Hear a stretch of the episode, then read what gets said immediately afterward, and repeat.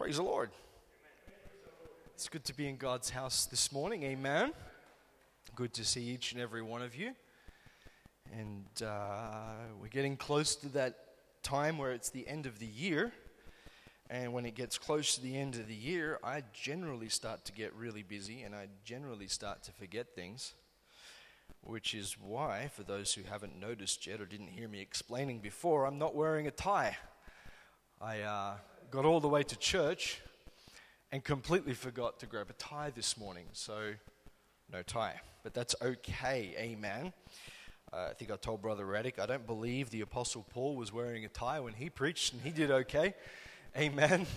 So we believe that God can anoint with or without a tie. Praise the Lord. But this morning we are going to start a new series. We are getting towards the end of the year, and it is becoming getting close to one of Pastor's favorite times of the year, which is Christmas time. I like Christmas time. Amen. We've already got the Christmas carols going in our house. And, uh, you know, we don't listen to those, you know, other ones like Jingle Bells and Dashing Through the Snow and Santa Claus and stuff like that. We listen to songs about Jesus because that's what Christmas is about. Amen. And so for the next um, three weeks, we're going to start a new series um, and we're going to talk about unwrapping Christmas. And I see Sister Kerry's up the back there. Do you want to pop that up for me? You already have. Wow, organized. Thank you. Praise the Lord. We're going to talk about unwrapping Christmas. And we're going to talk about the true meaning of Christmas. Because if you think about Christmas, if you ask anyone out in the streets what Christmas means to them, I think you will find that the true meaning has been lost. A lot of people think Christmas is about presents, Christmas is about snow, or if you're in this part of the country, no snow. Um, Christmas is about reindeer. Christmas is about Santa. This is the kind of thing the world thinks Christmas is about. There's also something deeper. The, the true meaning of Christmas has been replaced also by materialism. This idea of, well, I want to get the best presents.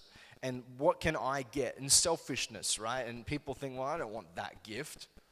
You know, that's not a good gift for me. I didn't want that. This is what I wanted. And so people become ungrateful. These are, these are all the kind of things that we see around Christmas time.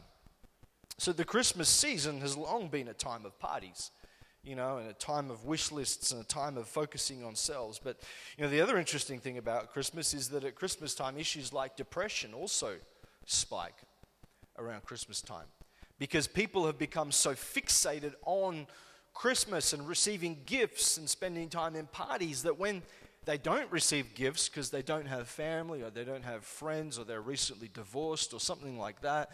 You know, these things affect people because they've lost what the true meaning of Christmas is. Amen. Turn to the person next you, say the true meaning of Christmas. The true meaning of Christmas. So, over the next three weeks, as we explore this idea of the true meaning of Christmas, of unwrapping Christmas, we are going to find out what it is and remind ourselves what the true meaning of Christmas is. Amen. If you want to go to your Bibles, I want to share with you the scripture that we're going to be looking at today. Matthew chapter 1.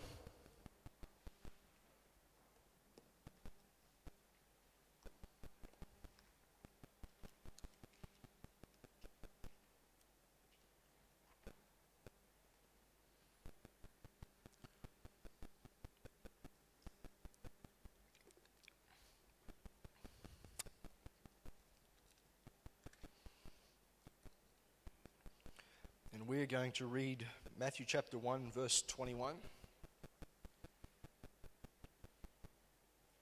It says this, And she shall bring forth a son, and thou shalt call his name Jesus, for he shall save his people from their sins. Verse 22 Now all this was done, that it might be fulfilled which was spoken of the Lord by the prophet, saying, Behold, a virgin shall be with child, and shall bring forth a son, and they shall call his name Emmanuel, which being interpreted is God with us. Amen. Now, let me ask you a question. Does anyone here know what Play Doh is? Play Doh, you know, kids play with it, you build little things with it. Play Doh, you know, your kids um, you know, you can build little star shapes. You get little Play-Doh factories. It's this pasty stuff. It's a bit more solid than the stuff that they put on my head last Sunday. That was quite runny. Right? That was a bit like Play Doh. It kind of turned to Play Doh after a little while, right? And it's lots of different colors. It's red, it's yellow, it's blue, it's green. You can even make your own Play Doh at home. Play Doh. But do you know Play Doh was initially, originally designed not to be a toy? No, originally, Play Doh was a cleaning product. You see, back in the early 1920s, 1930s, back in America where Play Doh was invented, a lot of people burned coal in their heaters at home. And what would happen is the black soot, the, the smoke, would get onto the wallpaper. And so this chemical company invented Play Doh as a cleaning product. Now, they didn't call it Play Doh, they called it something else, right? But you would get a bunch of this Play Doh stuff and you would rub it up and down on the walls and it would clean all the soot off the wallpaper and make your wallpaper nice and clean again. And every couple of months, you'd get on the wallpaper with the Play Doh and do it. But then around the 1940s, 1950s, America switched from coal to gas. And all of a sudden, nobody was burning coal. And so the makers of Play Doh, remember, it wasn't called Play Doh, but the makers of this cleaning product went, oh, Our market is gone. Nobody has soot on their wallpaper anymore. What are we going to do with all this stuff we've made. And someone, I think it was the inventor's son, decided, you know what? If we put some color in there and make it a bit more squishy, we could sell it as a children's toy. And that's where Play Doh came from. So originally, Play Doh was designed as a cleaning product, but instead, someone found a better use for it and turned it into Play Doh, a kid's toy, which millions of kids have, have played with before. But you know, when you, when you look at the Old Testament, there's something similar in there. Another analogy that works the same way. In the Old Testament, God had a plan for relationships with people. God had a plan to know humanity. And for the Old Testament, it was fine. For a while, it worked okay. But there reached a point in time where it was no longer okay where that old way of doing things didn't really work. And so, with the birth of Jesus, God unveiled a new plan, a better way, a better way to do the same thing, which was a covenant relationship, but a better way to do it, a better way to accomplish it. Amen. And so, God's purpose for Christmas is to reveal His perfect plan for a fulfilling relationship with you. God has a perfect plan for a covenant relationship with you. And sometimes we get into old habits and old ways of doing things, and God's like, no, no, no, let me show you what my word says. That is what Christmas was about, was when God instituted a new way of relationship. Amen? Amen. Now, have you ever regifted a Christmas present while we're on Christmas? Have you ever got a Christmas present and gone, that is so nice, thank you so much, completely insincere? And then you get it, and then like around about August, November, the next year, you're like, I need to buy a Christmas present for Brother Raddick. What can I buy him? Oh, there's this Christmas present that Sister Elsie got me. I don't really like it that much, so I'm going to wrap it up i'm going to give it to Brother Raddick. ever done that? I don't know. I don't know if I've done that. You know, you just, just you either don't appreciate the gift or you don't really use it or, and you forget about it or you give it to somebody else. But, you know, the God's gift to us is the most valuable gift we could ever hope to buy. You know, and, and, and, I fear sometimes that in our walk with God, we can treat the gift that God has given us. This is again why we're exploring Christmas. The gift that God has given to us is so precious that the God of the universe, who created every molecule around you, who created the world, who holds your breath in his hands, we can sometimes treat that like, oh, it's okay, it's all right, doesn't matter. I'll go to church on Sunday. But you know, Monday, Tuesday, Wednesday, busy with work, busy with family, busy with life, other things happening. Hello?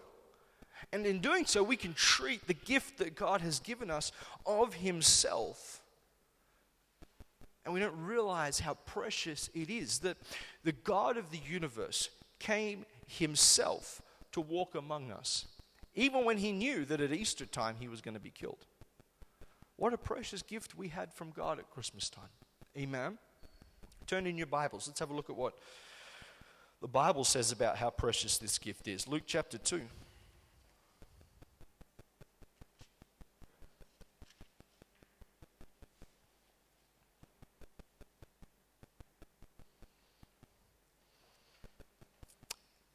We'll read from verse 25.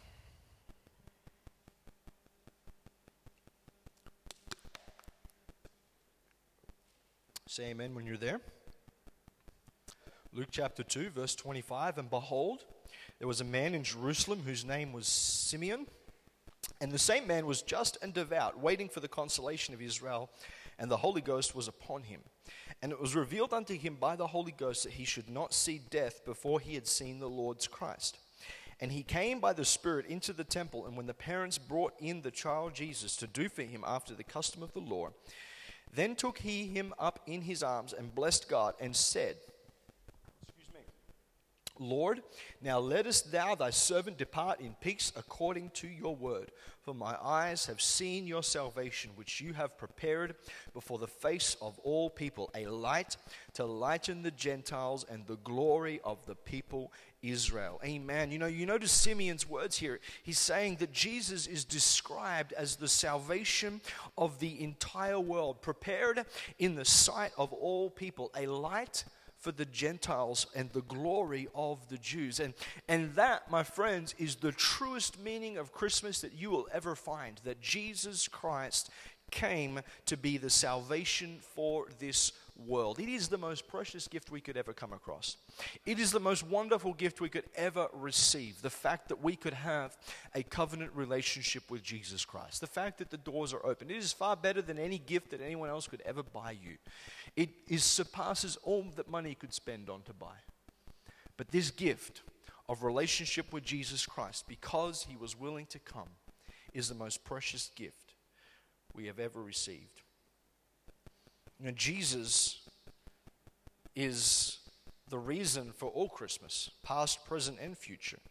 You know, the event that we celebrate as Christmas, you know, and, and, and we know that Jesus wasn't necessarily born on December the 25th, but the event of Christmas, what we celebrate as Christmas, that was in the mind of God before time even began.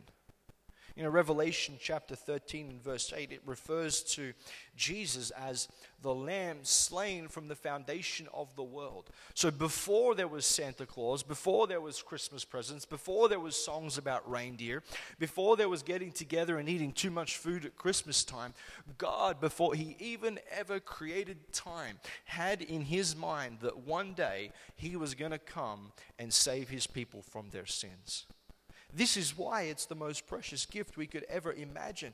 This soul cleansing effect of Jesus Christ's death and the redemptive power of his blood on the cross, it spans the sins of the saints of the Old Testament and the saints of the New Testament because it was slain before the foundation of the world. Amen. Every sin that has ever been committed, that ever will be committed, the blood of Jesus Christ is sufficient to cover that. That ought to make you happy. That ought to make you excited. Someone say amen. Amen. And so Jesus came to earth as a baby. He grew into a man, and then he died on a cross bearing the weight of our sin. Amen. The weight of the world's sin. And in doing so, he created a covenant. A covenant between him and between those who would be willing. Amen. Now, what is a covenant? Covenant. I've, I've spoken about this before. I know I've taught this before. So this might seem a little bit like, yes, Pastor, we know this. But let me tell you again a covenant is a binding relationship, it is a binding contract, it is an agreement between two different people. Amen. And there's covenants all through the Bible. God had a covenant with Noah. Amen. After God destroyed the earth with the flood, Noah came out after the end of 40 days and 40 nights and stood on the earth again. God put a rainbow in the sky, and God said, This is my covenant with you, Noah, that I will never again destroy the earth with a flood. That was a covenant. God entered into an agreement with Noah that this was what God was going to do. God had a covenant with Abraham. He said, Your seed will be like the stars in the sky, they will be without number he promised to Abraham that I will make of you a great nation, that he would be the father of the faithful. Amen.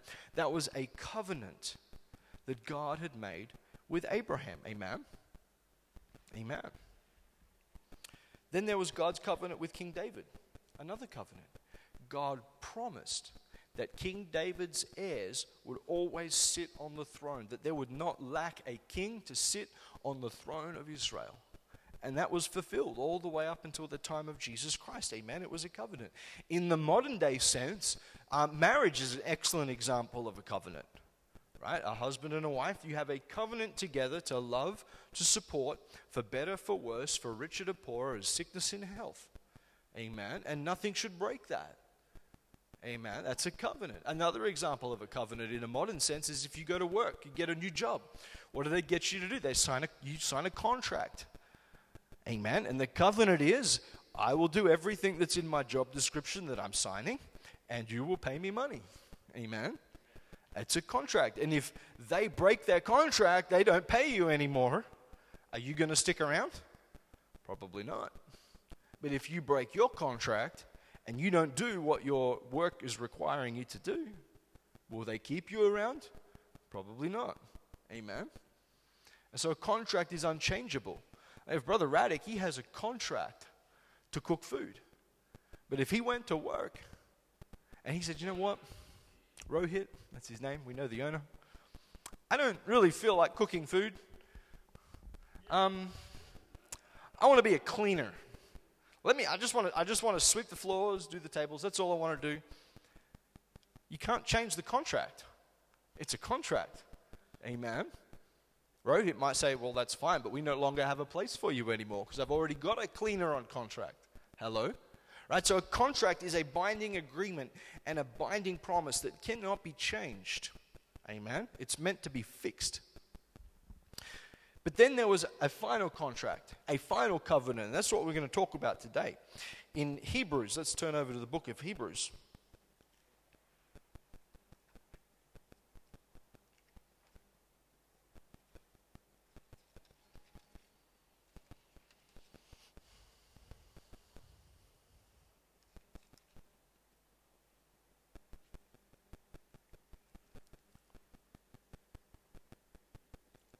Hebrews chapter 8.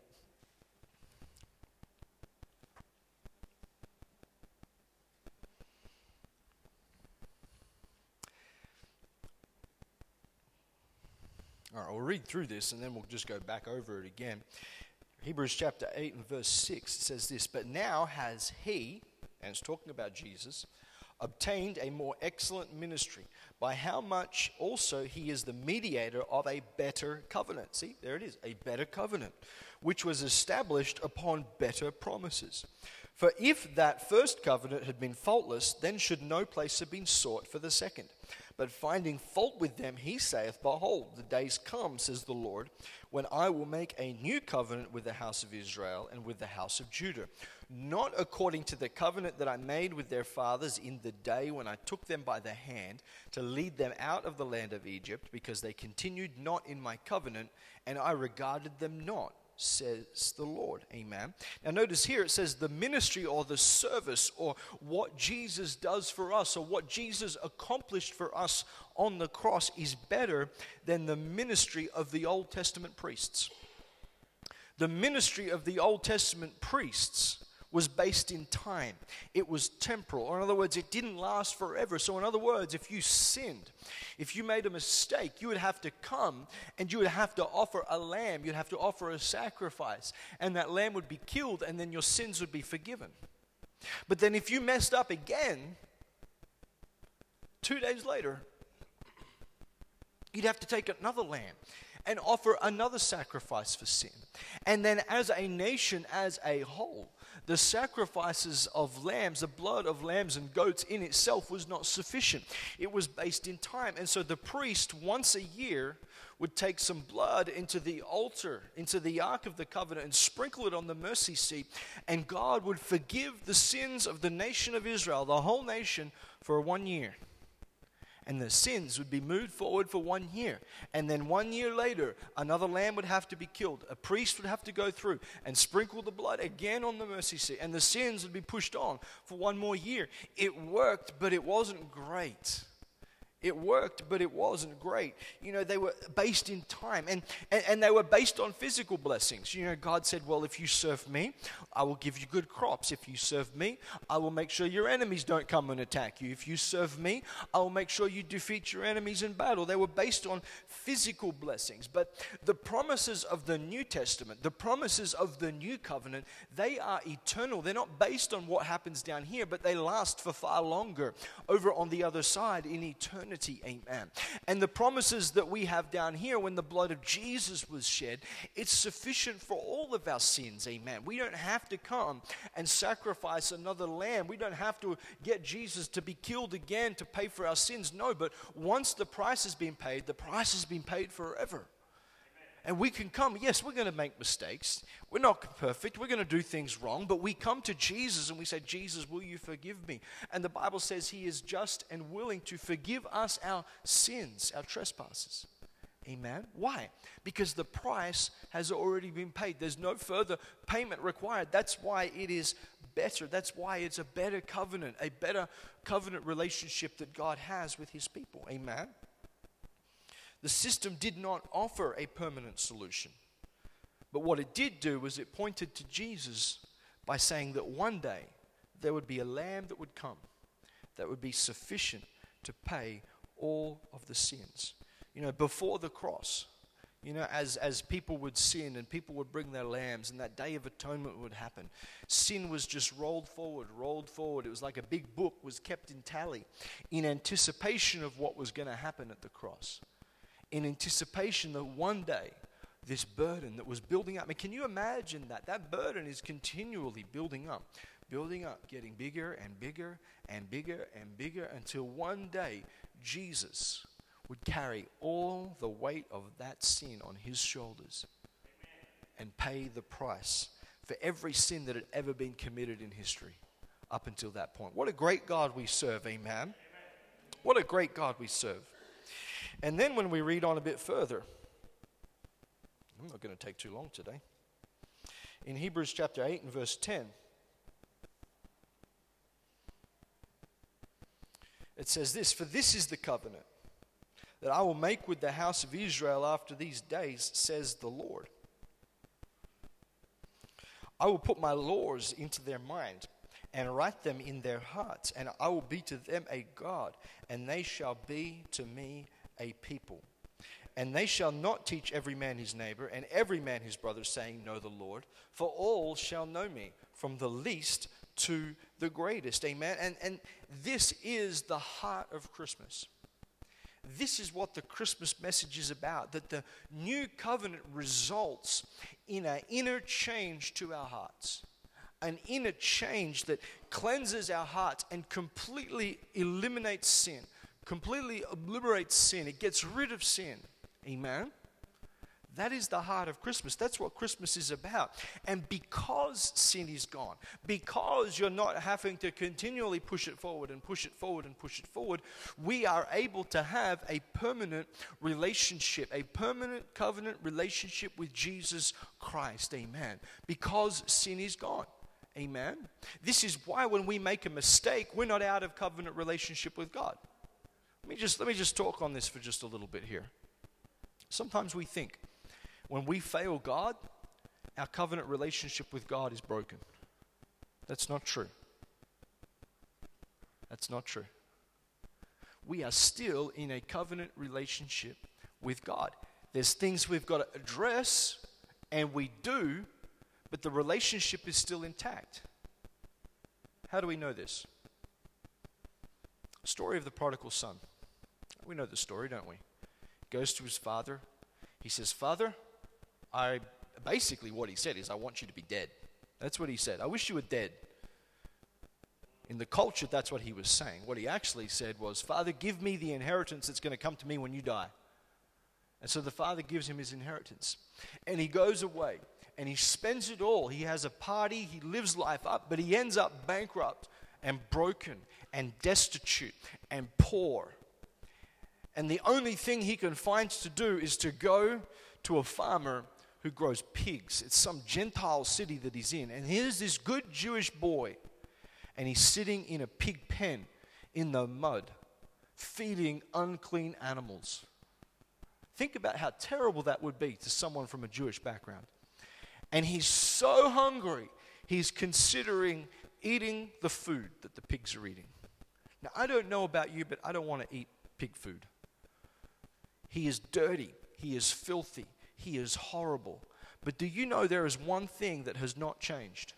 In the middle of sitting in the mud and the muck, he is still the Father's Son.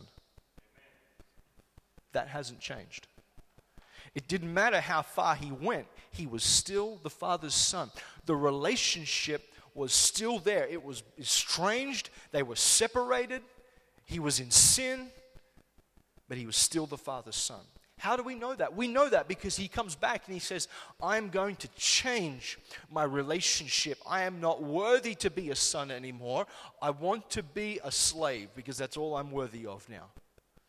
What does the father do? The father runs to him, throws his arms around him, kisses him, this boy who is dirty and filthy and unclean, ceremonially and literally, and says, This is my beloved son.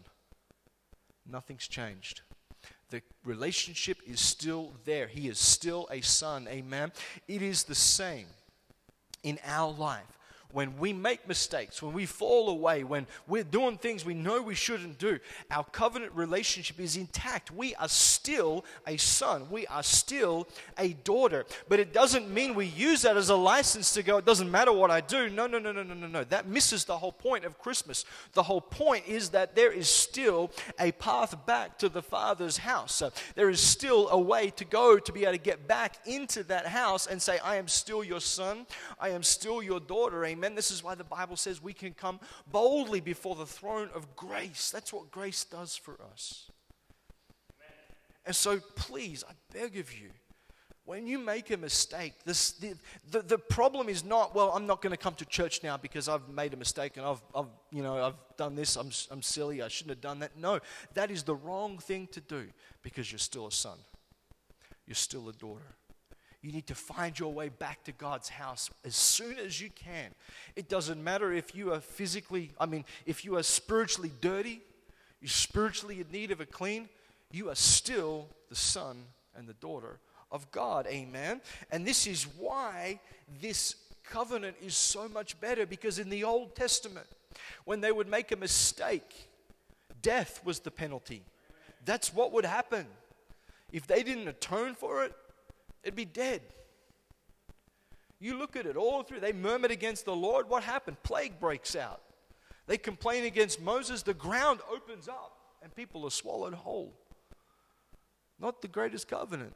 It works.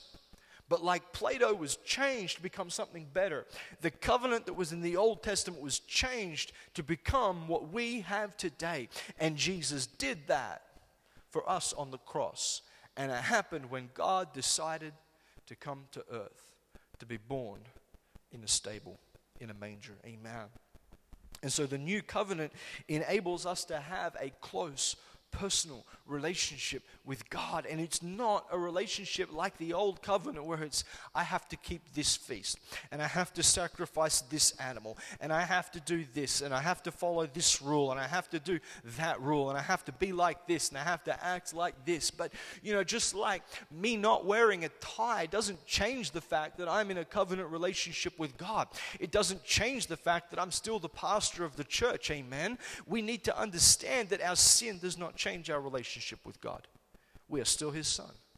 We need to address it. Don't get me wrong. I'm not saying go do what you want to do, go live how you want to live. No, no, I'm not preaching that kind of crazy doctrine. But what I am saying is that we still have a covenant relationship with God. We can still make our way back, and it's personal. It's not formed on rituals. We can just lift up our voice at any place, any time, anywhere, and say, Jesus, I made a mistake. I want to come back. I still want to be in relationship with you. I still want to know you. I still want to serve you. Amen. You don't need the pastor to have that prayer. You don't need to be in church to be like that. You can do that anywhere you want. And God is right there. It's a personal relationship. Amen. We read on in Hebrews. Hebrews chapter 8 and verse 12. It says, For I will be merciful to their unrighteousness, and their sins and their iniquities will I remember no more. In that he said a new covenant, he has made the first old. Now that which decayeth and waxes old is ready to vanish away. The writer of Hebrews here is reinforcing no, the old covenant is dead and gone and has been replaced by the new covenant. Amen. And you know, there's, there's an interesting part in this passage, and we get this idea that, you know, God somehow forgets things. You know, God doesn't forget anything. You know that? I know the Bible says here that I will, will I remember no more. That doesn't mean God forgot. Hello?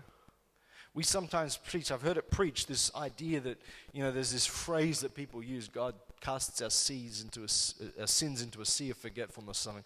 I don't really think that's true. I don't see that in the Bible. I think what we find under the new covenant is that God chooses not to remember what we've done. That's his commitment to us. Amen. Yeah, and we, we see this in our relationships. How often do you get into a fight with your husband, your wife, your son, your daughter, your brother, your sister, cousins, uncles?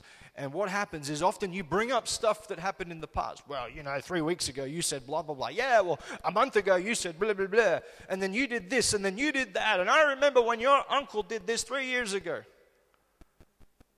Hello? We bring up the past.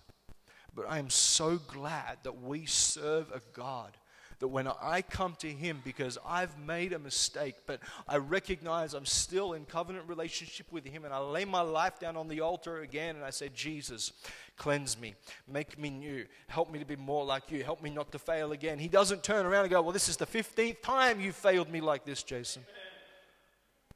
No, no, no. Grace we have grace under the new covenant. That's why it's a better covenant. That's why it's an amazing covenant. And that's why Christmas is the most amazing time of the year. Amen. And so, Christmas, God's purpose for Christmas, Christmas is about God becoming one of us. You see, and this is the other beautiful thing. Take everything that I have described right now this idea of trying to stand, this idea of being tempted, this idea of, you know, sometimes making a mistake and having to find our way back to God, but understanding that I'm still in covenant relationship with God. Jesus does not just know how that feels intellectually, He does not know just how that feels with His mind, like, you know, I know what it's like to do something I've never done before. No, but Christmas was a time when God veiled Himself in flesh and became exactly like you and like me. The Bible says in Hebrews a little bit earlier on that he was tempted and tested in all points like we were, yet without sin. Amen. This is why he is a great high priest. And this is why the covenant that he looks after is so much better. Amen. Because he is not a high priest who cannot be touched by the feelings of our infirmities. He understands what it means to be tested, he understands what it means to be trialed, and understands what it means to feel the pressure to quit and to give in and to go back. And let me tell you, he never sinned, but he understands the feelings of sin. He understands the weight of sin. He understands what it feels to feel the guilt. He understands what it feels like when the father turns his back on his son and he begins to cry out, My God, my God, why have you forsaken me? We can feel like that sometimes, and Jesus felt like that. And that should give us comfort because at Christmas time, we remember that the God that we serve is not a God who is afar off. He is not a God who is distant from us. He's not a God who is sitting up there in heaven somewhere surrounded by white fluffy clouds looking at all his people going, Oh my goodness, I wish they could just serve me a little bit better. No, he knew what it was like to be tested and tempted. And he walked this earth to know exactly what it was like to go through what you and I go through. Amen. And so we understand that because of this, uh, Jesus can emphasize with us. Uh, when we come to God, when we come to the Lord, we're not talking to someone who has no idea what it's like. Uh, we're not talking to someone who has no idea what it's like to face temptation, to face trials, where He can put your, His arm around you, as it were, and says, It's okay, my child. I know what you're going through. I know what this feels like, but I'm still here. My relationship with you has not changed. My relationship has not been altered. We are still a covenant relationship. I am still your father, and you are still my child. Amen. And that means, my friends, that as we go through life's trials, we can be confident that God understands our hurts and understands our struggles. We can be confident that God knows. So, Christmas is about changing the way that humanity relates to God. Because before the birth of Jesus, there was the old covenant, the old way. But after the birth began the process that would lead to the new covenant, the new way in which humanity could relate to Jesus. And so at Christmas time, this idea of sacrificial love was wrapped up in a little baby and given to earth. It said, Here is how much I love you. Don't we just love the Lord this morning for what he did? Amen. And so, you know, we sing that Christmas carol, All I Want for Christmas. I think the words are All I Want for Christmas is You. I normally sing it to Janie, All I Want for Christmas is Shoes. But uh, all I want for Christmas is for you to understand that Christmas is more about a baby in a manger. It's more about more than the miracle of the virgin birth. It's more than the fact that God came to be with one of us. But what does God give you for Christmas? What is God's gift for you this Christmas as we get ready for this season that we're in? God's gift to you is complete freedom from sin. To be free from the shackles of what holds you back. That's God's gift to you. God's gift for you is a pardon for the mistakes that you have made. God's gift to you is liberation from the burden of sin, from shame, from stress, from worry. That is what God's gift is. And so today, as we all stand, it is up to you to accept God's gift.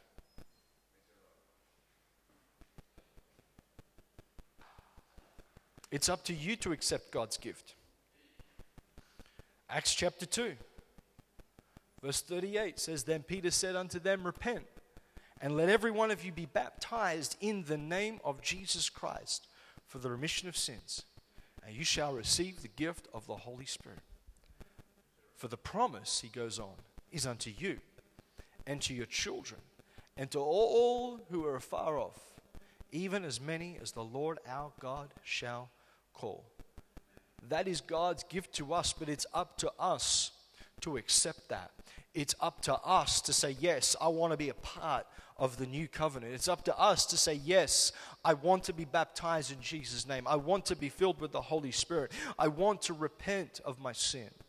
It's up to us. And so, my first question for you at this Christmas time is if you have not been baptized in the name of Jesus, you want to know what it's like to live a life completely free from sin and shame, then you need to be baptized in the name of Jesus Christ. For those of you who have been baptized, Romans 12, verses 1 and 2 gives us instruction. Paul writes, he says, I beseech you, therefore, brethren, by the mercies of God, that you present your bodies a living sacrifice, holy and acceptable, which is your reasonable service. And be not conformed to this world, verse 2 says, but be transformed by the renewing of your mind, that you may prove what is that good and acceptable and perfect will of God. Brothers and sisters who have been saved, living for God, filled with the Holy Spirit, we need to allow what Jesus did on the cross and the fact of Christmas to transform our lives, to live transformed lives, to not be the same, to live a life of surrender, to allow the Holy Spirit to transform our lives, and most importantly, do not conform to this world. Do not allow this world to mold your thoughts. The way the world handles situations is wrong. The way the world handles life is wrong. But we understand that God has a plan for our lives. And so do not conform to this world and allow God to remake you. Allow God to mold you, to change your life, to become more like Him. Amen. Oh, I feel the presence of the Lord here today. What a wonderful time of the year Christmas is, especially for those of us who understand what Christmas is about. We celebrate the gifts that God has given us. Let's just close our eyes right now. Let's lift our hands. Let's worship the Lord. Hallelujah. Oh, precious Jesus, we worship you, Lord. We magnify your name, oh God. Oh, we praise you, Lord. There's nobody like you, Lord. Hallelujah, hallelujah. Lord, we thank you for this time of the year. We thank you, Lord, that we can serve you. We thank you for your gift, Lord Jesus, where you had come to earth, Lord, to be with your people, Lord, to learn what it was like to manifest, to, to, to, to be tempted and to be, to be tested, Lord, but Lord, to understand the pressures that we face as your children, Lord. I thank you, Lord, that you are like us, Lord, that you understand us, Lord God. You see our weaknesses, Lord. You see where we fail you, Lord, but we are still your son. We are still your daughter, Lord, and we're grateful for that, Lord. We're grateful for the covenant relationship we have, Lord, that it is a better relationship. It's a better relationship, Lord, than what was available before, Lord God. We thank you. We praise you. We give you all the glory, Lord God. Help us to accept the gift of salvation that you have given us, Lord God. Help us, Lord, to live lives of repentance, Lord. Lord, to live lives where we ask you for forgiveness for our sins, Lord God. To live lives, Lord God, where we can put you first, Lord, and make you the priority, Lord, in our lives, in the lives of our families, Lord, in our communities, in our workplaces, Lord. Praise you, Jesus. Lord, we thank you, Lord, for this life class. We thank you for this time we've spent together. And we thank you, Lord, for this season that we're in, Lord God. Help us, Lord, to remember the true meaning of what Christmas really is, Lord, as we go through the rest of this month, Lord, this life class. We love you. We praise you. In the name of Jesus. Everybody said, Amen. Praise the Lord. Let's give the Lord a hand clap of praise.